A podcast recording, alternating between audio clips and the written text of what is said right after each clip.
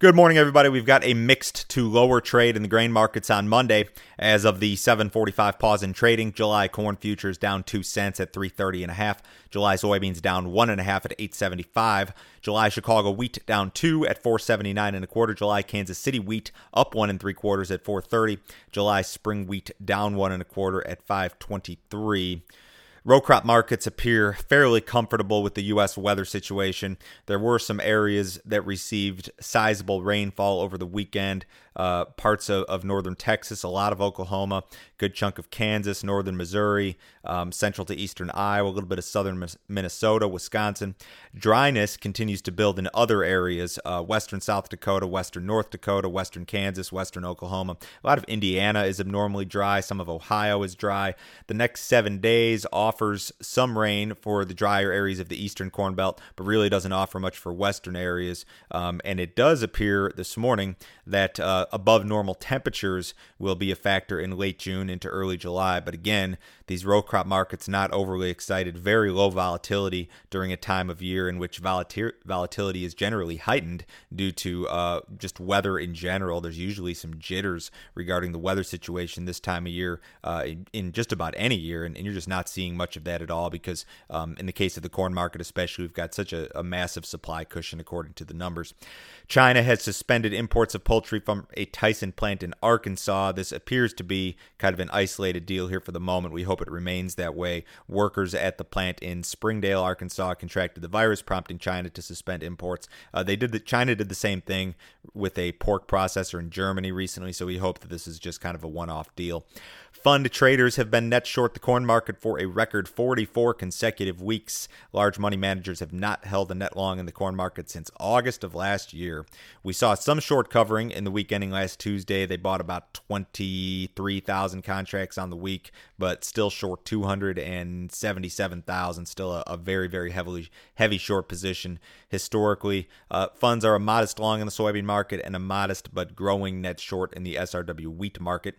Global wheat prices have fallen. Russia um, will begin harvest here in the next couple of weeks. U S in the in the middle of H R W harvest will begin S R W harvest. So we've got kind of a seasonal break in wheat harvest in, in wheat prices. Um, shouldn't be a huge surprise. You look at some of the, the longer term seasonals, and it's very normal for, say, the Kansas City wheat market to sell off into that first week of July, if not a little bit longer. Uh, we do have a crop progress report this afternoon. Traders expect U S corn and soybean ratings to hold steady. Corn ratings fell unexpectedly last week, but they're expected to be about unchanged here this afternoon. Last week, the crop was rated seventy-one percent good to excellent in corn, so we're looking for somewhere something around that number today. Soybean crop was rated seventy-two percent good to excellent. Again, looking for something similar to that.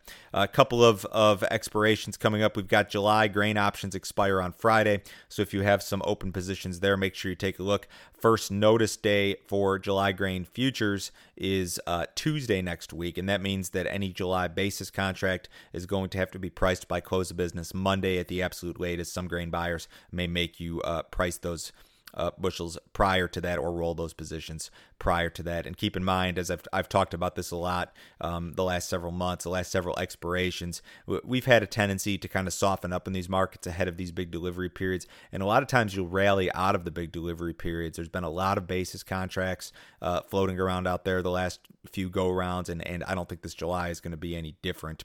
The uh, corn market still trading some pretty tight ranges here. You could make an argument, and you can draw a trend line on the charts up from the uh, the late April low and, and say that we've been trending higher, but it's been awfully, awfully slow. Nearby July futures, big technical hurdle around three thirty-five. You've got a, a pretty much a double top on the charts uh, in that neighborhood. Soybean market um, has acted well. Uh, nearby July soybean futures posted the best close for any spot month soybean contract since March thirty-first on Friday. So you're into some multi-month highs here. I mean, this is not, uh, we're still not at prices that, that I would call very attractive by any means. Uh, the bulls would like to see some more flash sales to China this week. There was a chart that Bloomberg put out last week regarding the trade deal and what China's done so far. From January first through the end of April, China only bought five billion dollars in U S ag products.